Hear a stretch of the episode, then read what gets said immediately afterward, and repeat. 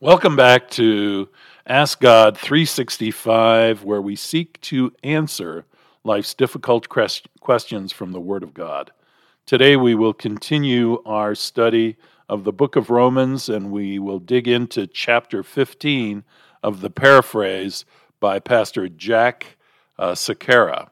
Our first topic in Romans chapter 15 is entitled Building Each Other Spiritually. We start with verse 1. To those who are mature Christians, please be sympathetic and understanding with regards to the weaknesses of the immature believers who are still babes in Christ. Do not look down on them in self righteousness. Let every believer have genuine concern for the welfare of others and be helpful in building each other up spiritually, just as Christ did, not come to please himself or to be ministered to but to seek and save lost humanity. He did what was prophesied of him the condemnation and curse that belongs to sinful mankind, he heaped upon me. Psalm 69, verse 9. And incidentally, these prophecies concerning our Lord's redemptive activity were penned for our comfort, so that we may encourage one another to remain faithful in the midst of persecution while we wait for our ultimate salvation. May God, who has been long suffering and patient toward each one of us, give you that same attitude toward one another through the grace of our Lord Jesus Christ, in order that in unison you may glorify God in words and actions, He whom we call Father of our Lord Jesus Christ. Therefore, treat and accept each other just as God in Christ accepts us sinners as his sons and daughters. Treat and accept each other just as God in Christ accepts us sinners as his sons and daughters.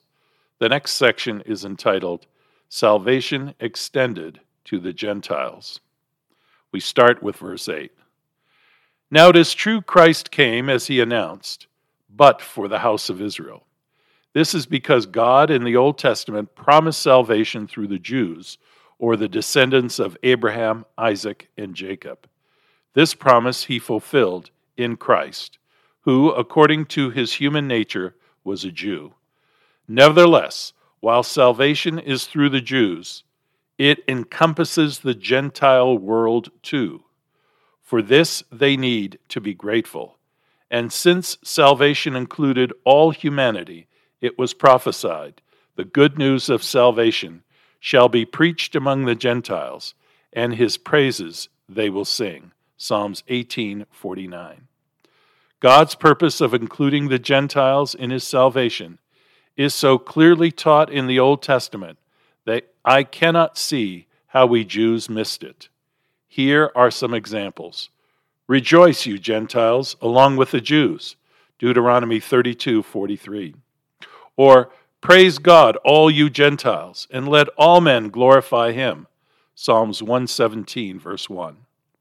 Even the great prophet Isaiah repeats the same truth. There shall be a descendant of Jesse who will come to redeem all mankind, and many Gentiles will believe in him. Isaiah 11, verse 1 and verse 10. In view of this wonderful truth, may the God of our redemption fill you with joy unspeakable, peace that is beyond understanding, and full assurance of your salvation, so that under the influence of the Holy Spirit, your hope never diminishes. Not that I am doubting your faith, for I am convinced by the reports received that you Christians in Rome are full of love and good works, grounded in the truth and able to teach one another. But in spite of this, I have been rather straightforward with you in reminding you of your Christian obligations, seeing that God has set me aside as an apostle, a minister of Jesus Christ, especially assigned to proclaim the gospel to the Gentiles and make them part of the family of God through faith in Jesus Christ and sanctification of the Holy Spirit. And for this ministry, I am most grateful to our Lord and Savior, who is God's means of our redemption. What I have written to you is not my own opinion, but what Christ Himself has revealed to me, commissioning me to win souls among the Gentiles and manifesting to them God's saving power in word and deeds. That is, through miracles and supernatural acts demonstrating the power of God's Spirit, so that from Jerusalem up to the remotest parts of the Middle East, I have fully preached the good news of salvation in Christ. And in doing this, I've especially endeavored to proclaim this gospel to unentered areas, lest I interfere with the witnessing and work of other Christian believers. And as a result of this ministry, the following prophecy has been fulfilled To those outside the covenant people of God, I will be shown, and they who were not looking for the Messiah will rejoice in the truth when Christ is preached. Isaiah 52, verse 15. And incidentally, it is this ministry that has hindered me from coming to you in Rome until now.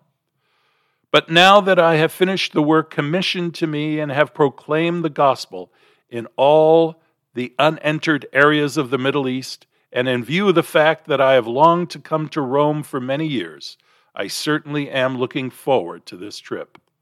My plans are to travel to Spain and include you in my itinerary.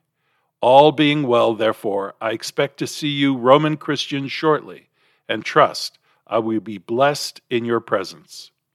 But first of all, I have to return to Jerusalem with the special offerings the Greek Christians gave to help the suffering believers there.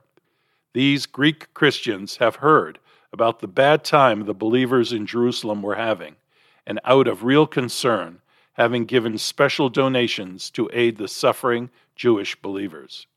You will be glad to know these Greek Christians were more than happy to give this help, seeing that salvation came of the Jews.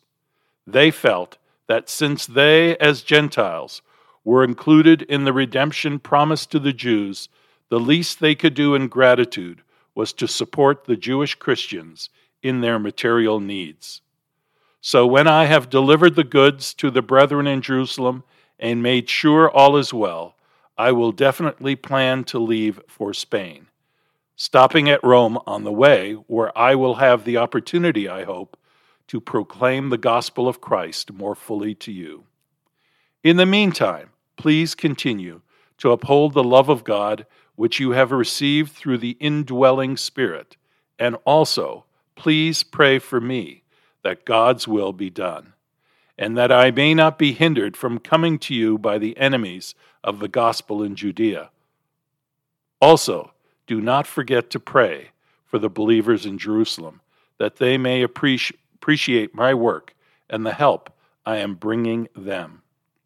So that when I come to you, I can do so with joy, knowing God has blessed my ministry and will continue to do so in your presence. May our wonderful God, who brings peace into our hearts, be with all of you continually. Amen. And this concludes the paraphrase of chapter 15 of Romans. Thank you for being part of the Ask God 365 podcast community. We value you and appreciate greatly the time you spent with us today. Please share your comments and questions at AskGod365.com. Listen, learn, think, grow together. Ask God 365 Biblical Answers to Life's Difficult questions.